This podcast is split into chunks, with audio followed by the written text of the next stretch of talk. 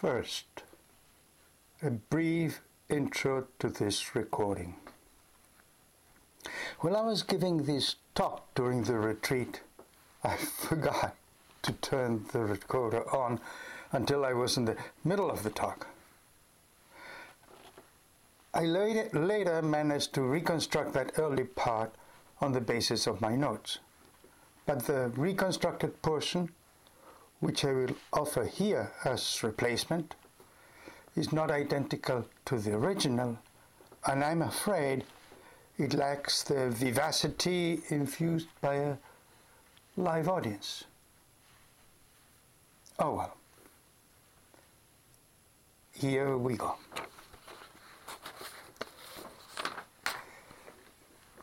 The title of today's talk is beginner's mind. Before trying to clarify this title, let me take a second look at the title of yesterday's talk, which was Dharma 101.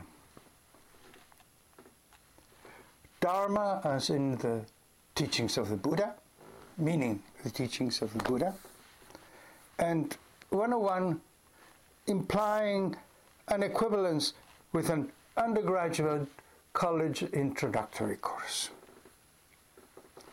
At the end of the talk, I reflected on the title I had chosen I con- and concluded that it really didn't fit the content of the talk.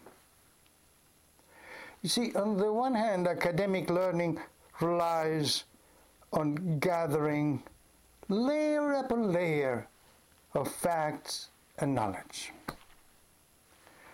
The Buddha's teachings, on the other hand, rely on unlearning this second hand knowledge we have amassed so that we can make room for what we discover firsthand along the way of life and practice. Now, yesterday's talk title aside, showed how to proceed in this path of discovery. Now, summarize in the Buddha's Four, four Noble Truths. Let me restate here the first three truths as a reminder of what that way involves. The first noble truth says there is suffering. The second noble truth says suffering comes from craving and clinging. In succession, we, once you crave, we tend to cling. The third truth says the end of suffering is the end of clinging. And obvious conclusions from the first two, from particularly from the second. The point of stating this truth is not to incorporate them to our store of knowledge, perishes thought, but to invite us to check them out firsthand. Which brings us to today's topic.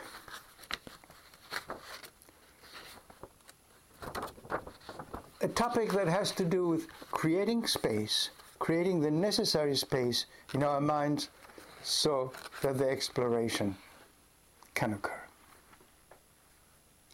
So, beginner's mind refers to that spacious, uncluttered mind which is able to discover how things actually are, untrammeled by preconceptions.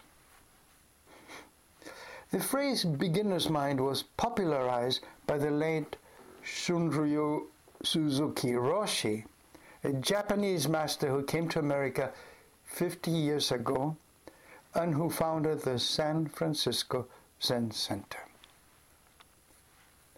His only book, Zen Mind, Beginner's Mind, is a collection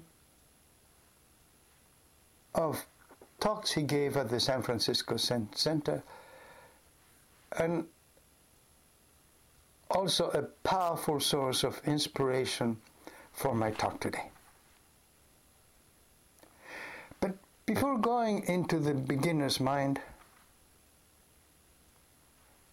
let us take a look at the other side of the coin, namely the ordinary, cluttered mind, which I will dub the finished mind. Finished in the sense that it sees itself as essentially completed, finishing touches and all. Perhaps just needing to download more updated information into the pre established patterns and programs.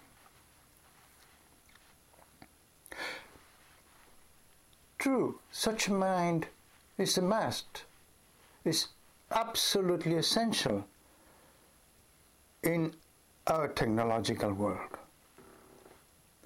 And, and colleges are, rightly so, the primary arenas where such minds are trained and finished, in fact. I should know this very well. I've taught for taught molecular biology at colleges and universities for about 30 years. And, and also, in fact, I, my father, who was uh, somebody I greatly admired, he wrote a book in Spanish entitled, I'll say it in Spanish, Educación para la Era Tecnológica, Education for the Technological Era. And absolutely, he was right on target with, in all he said for that particular need, for the technological need. And yet, just as there are pluses, there are also minuses to such an education. It works superbly for that which can be fitted into the prescribed categories, but it can only respond by denial to all that does not fit. Take medicine, for instance you go to see a physician, right? If your symptom fit the diagnostic profile of this or that condition, the physician probably will be able to deal with your problem quite effectively. But if you don't fit, forget it. You'll be diagnosed to be in perfect health, no matter how wretched you actually are. So, overall, the finished mind can only deal with the foreseeable, with the predictable. The rest is filtered out. This confines us to a very narrow space.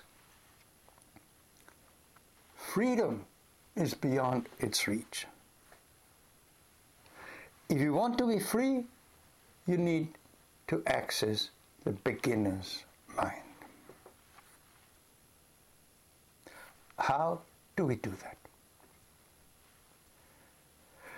One way of making contact with the beginner's mind is to recollect those times of childhood before the cultural programming set in.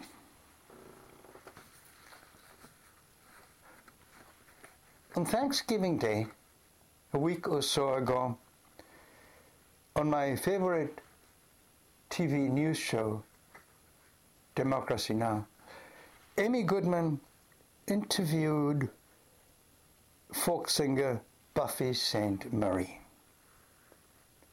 Here are snippets of the dialogue. Amy. And when did you discover music as a way to express yourself? Buffy.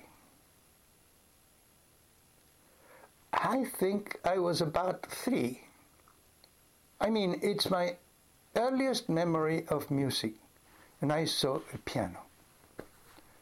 and I didn't play Barbies, and I didn't play sports. I played art. I made pictures, and I danced, and I listened to music, and I played piano. It wasn't me. It was. And I think that most people are naturally what we call talented. Like when you take a little bunch of kids, a bunch of little kids to the beach, they all make music and they make rhythm and they dance and they use their imaginations and they make drama and they make sand castles and architecture. So I think that I'm one of the lucky few who have just managed to hold on to that throughout school and business. And I still feel like a kindergartner about the arts.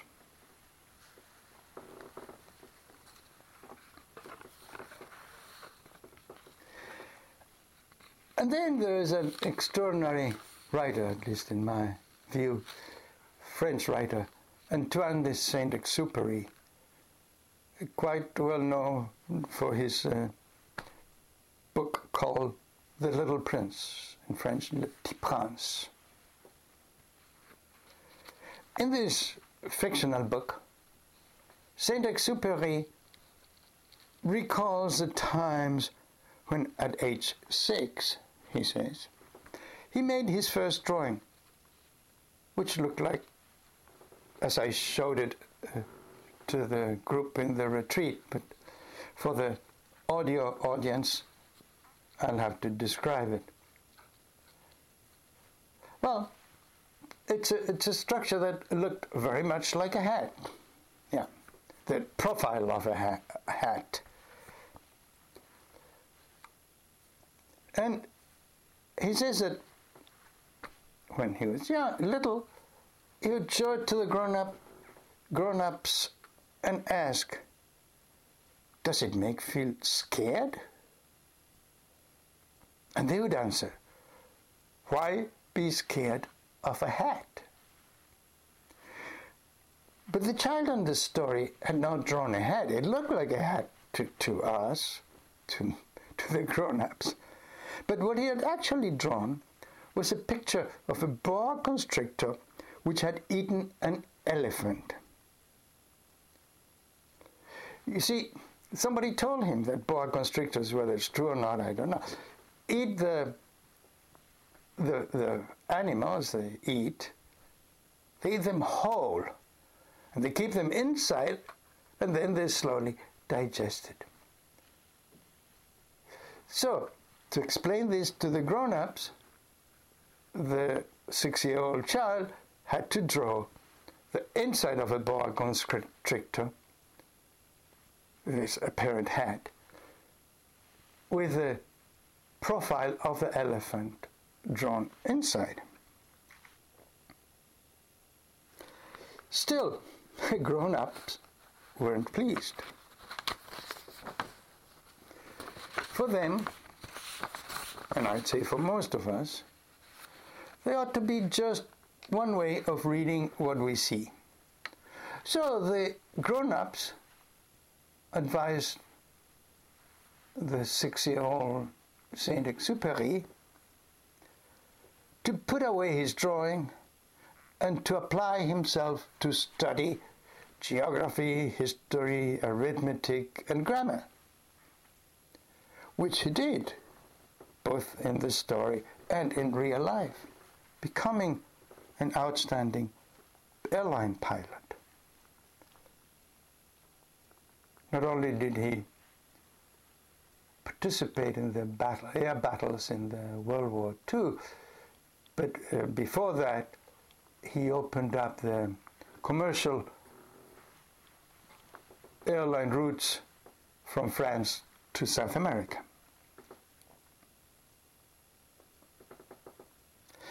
But the extraordinary thing is that Saint Exupéry himself, whether this is fictional or not, he also retained the beginner's mind that allowed him to see everything with French eyes and to write, for real, extraordinary books like The Little Prince. Seeing with fresh eyes includes being open to making all kinds of constructions. And then open to take those constructions apart, including the picture of the elephant inside the boa constrictor. It's just like children being all sorts of castles in the air, in the sand, and then easily enough giving them away, destroying them when they're through playing with them. The Buddha has some reflections on that.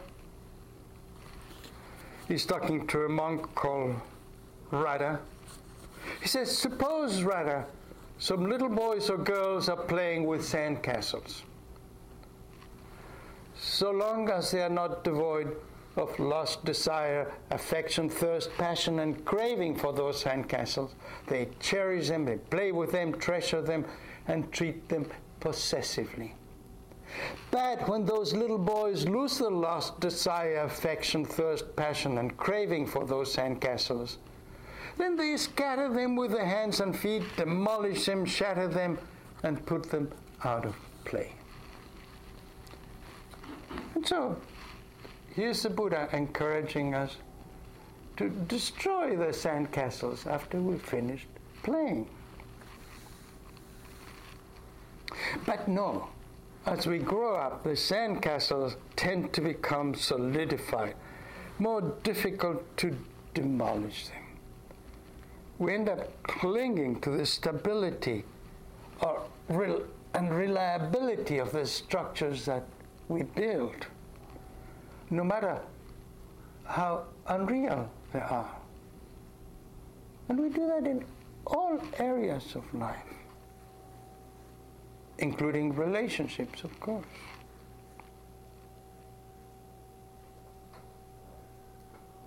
But of course, we can change this. And we can recover the beginner's mind or retain the beginner's mind, as Antoine de Saint Exupéry did. Or as Rilke, the poet, did. Here some some verses of his. He says in the sonnet to Orpheus, what locks itself in sameness has congealed. Is it safer to be grey and numb? What turns hard becomes rigid and is easily shattered. Pour yourself out like a fountain. Flow into the knowledge that you, what you're seeking finishes off at the start and with ending begins.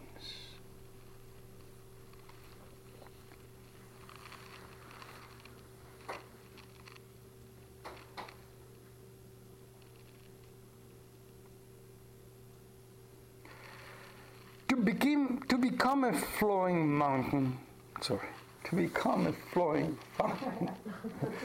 flowing, fountain. flowing mountain too, it fits.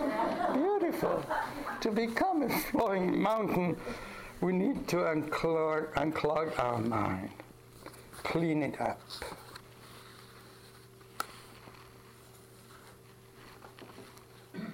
Here's a quote from Suzuki Roshi. Shunryu Suzuki, sorry.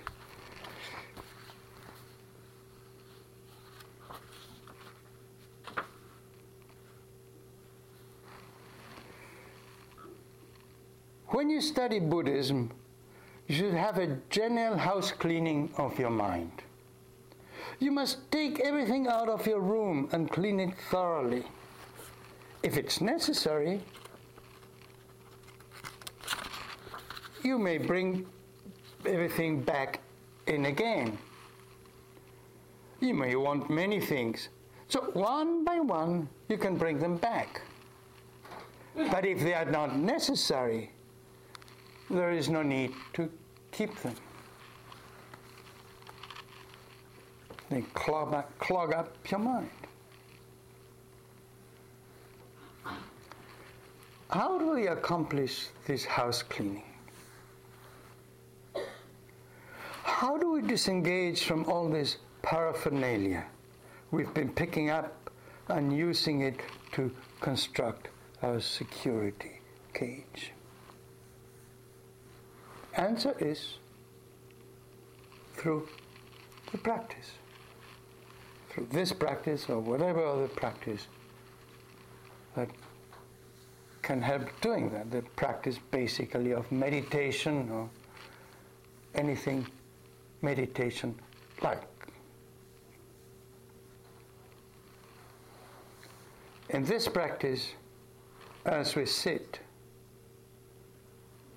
we invite the mind to stay focused, to stay present with experience. Any experience that we choose to be present with, like the breath, the sounds, whatever. And however, particularly in the early stages of practice, but that for how long that happens is hard to say. Instead of staying put with what we invite the mind to focus on, the mind strays all over the place. It becomes what some people call the monkey mind. Monkey mind because it behaves like caged monkeys do, you know. I don't know whether you've been or remember being to the zoo and uh, very often you go to the monkey's cage and there the monkey starts jumping from one end to the other. And it's a fixed loop. He doesn't even, it doesn't even know how to get out of that.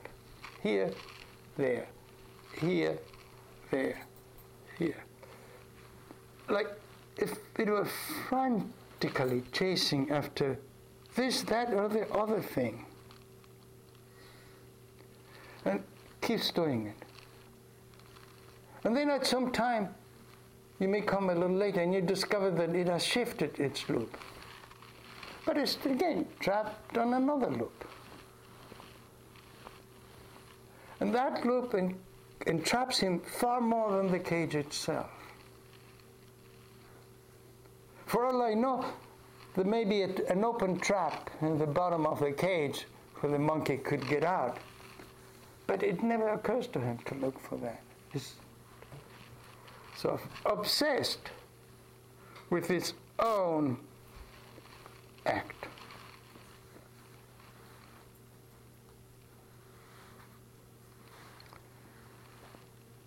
As if the only reality were the loops that he makes for himself, that it makes for itself. And, and so with our mind, when we get Start following a, a thought over and over again, an obsession.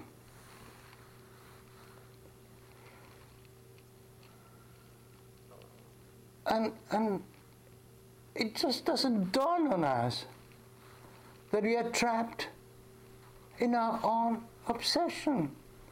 That the moment we decide to turn it off, that's it. But we don't until a beginner's mind comes to the rescue and says, Look at you. Look at you. You've trapped yourself.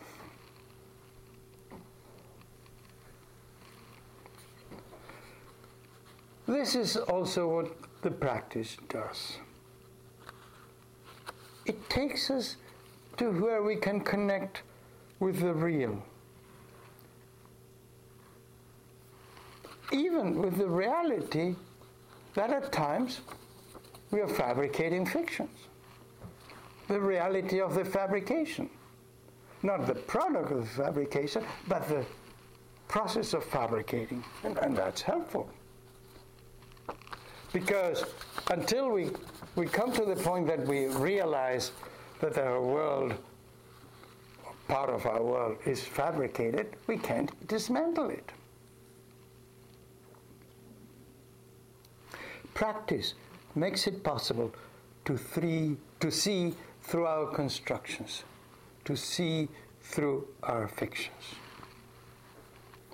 and allows us to see things as they are.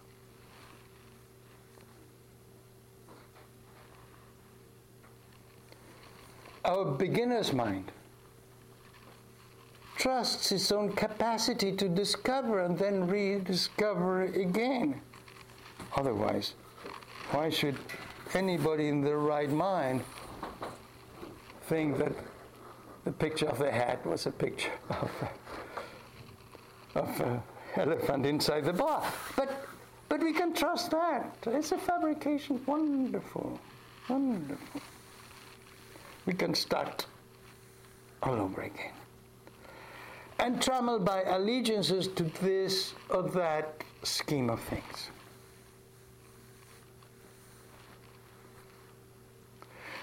Our beginner's mind has finally learned not to trust on this or that scheme of things, but in the true nature of the mind, in its own capacity, the capacity of our mind to know and know again.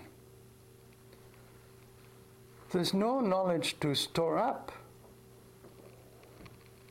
But what we need to do is join up with the world and discover.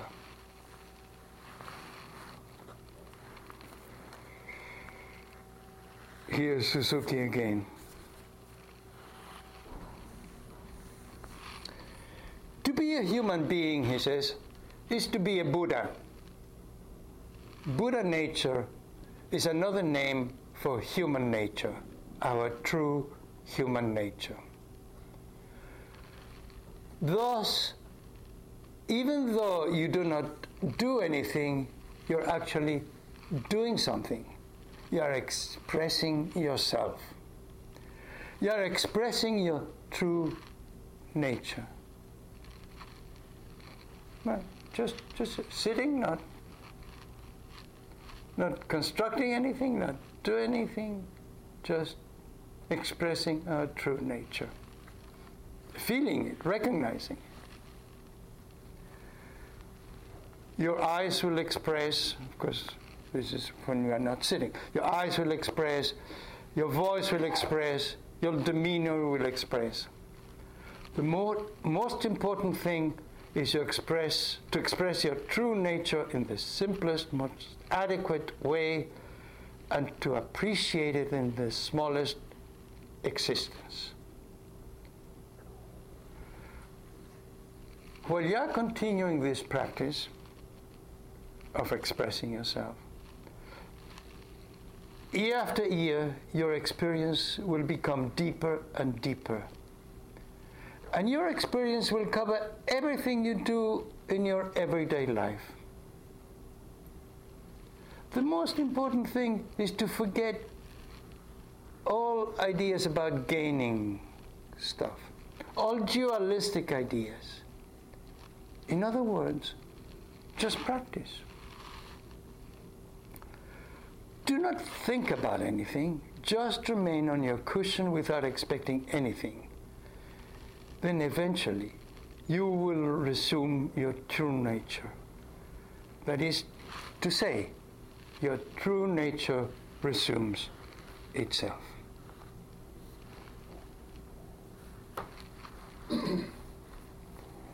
He's saying our original nature is ready to resume when we set aside our cultural, personal constructions and open the way for our beginner's mind.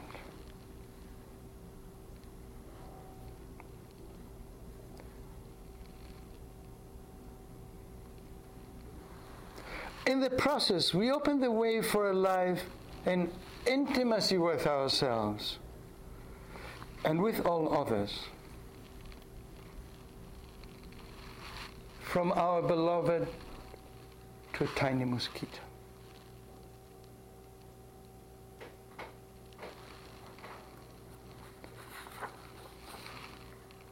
The late Tibetan teacher Chogyam Trungpa Rinpoche puts it this way.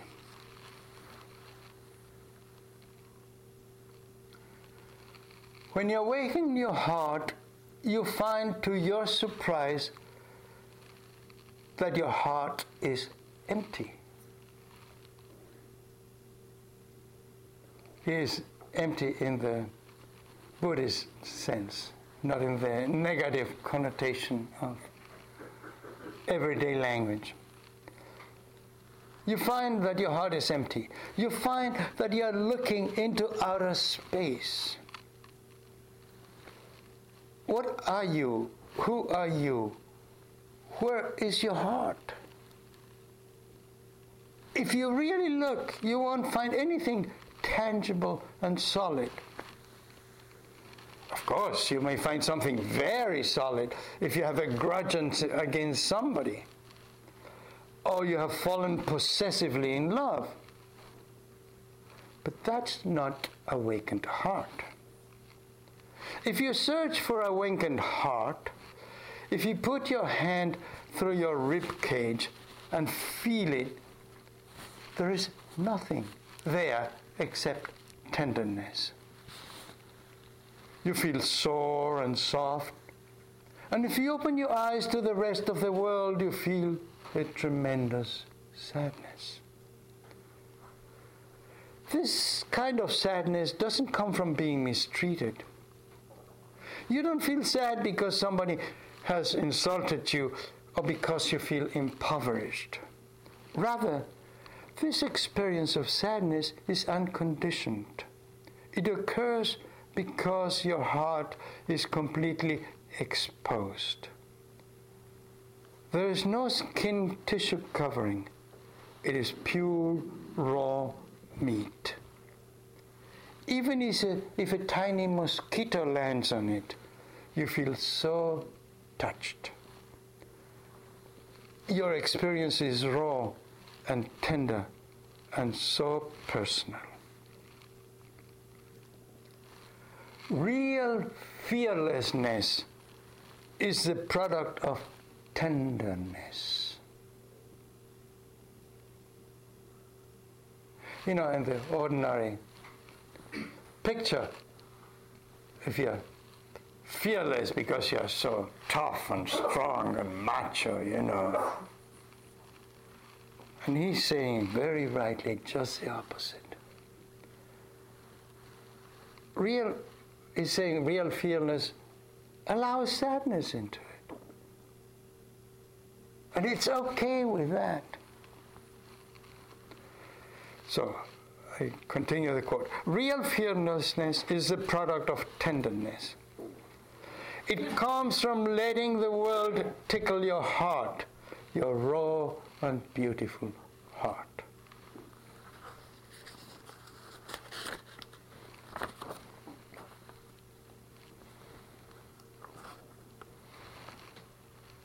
You could call it the beginner's heart.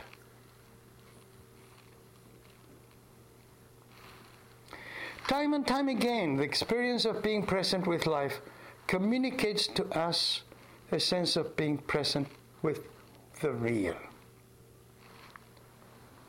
A sense of being imbued with tenderness and intimacy with all. We learn to trust our beginner's mind and our beginner's heart.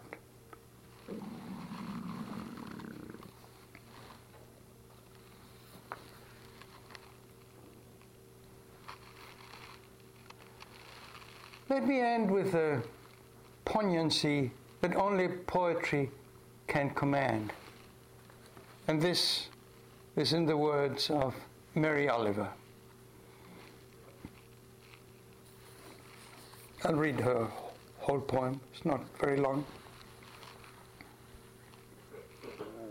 It's entitled, What is There Beyond Knowing? What is there beyond knowing that keeps calling to me? I can't call, turn, I can't turn in any direction, but it's there.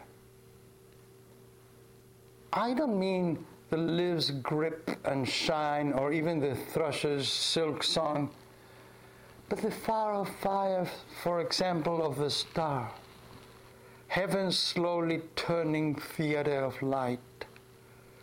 Or the wind, playful with its breath, or time that's always rushing forward or standing still in the same, shall we say, moment?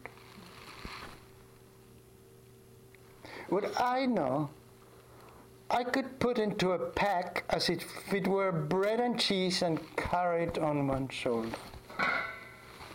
Important and honorable, but so small.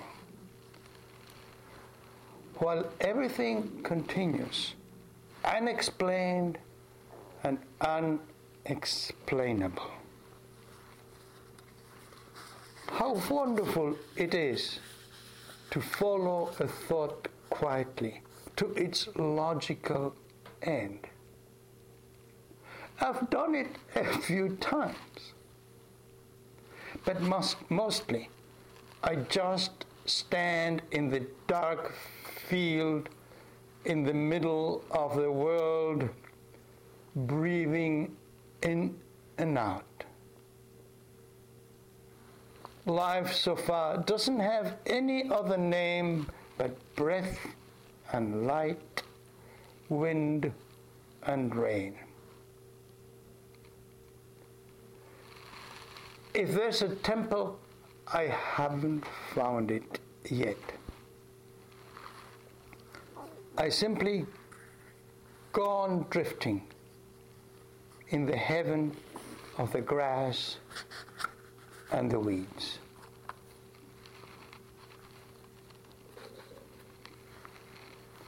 And there, among the grass and the weeds, is Mary Oliver's beginner's mind.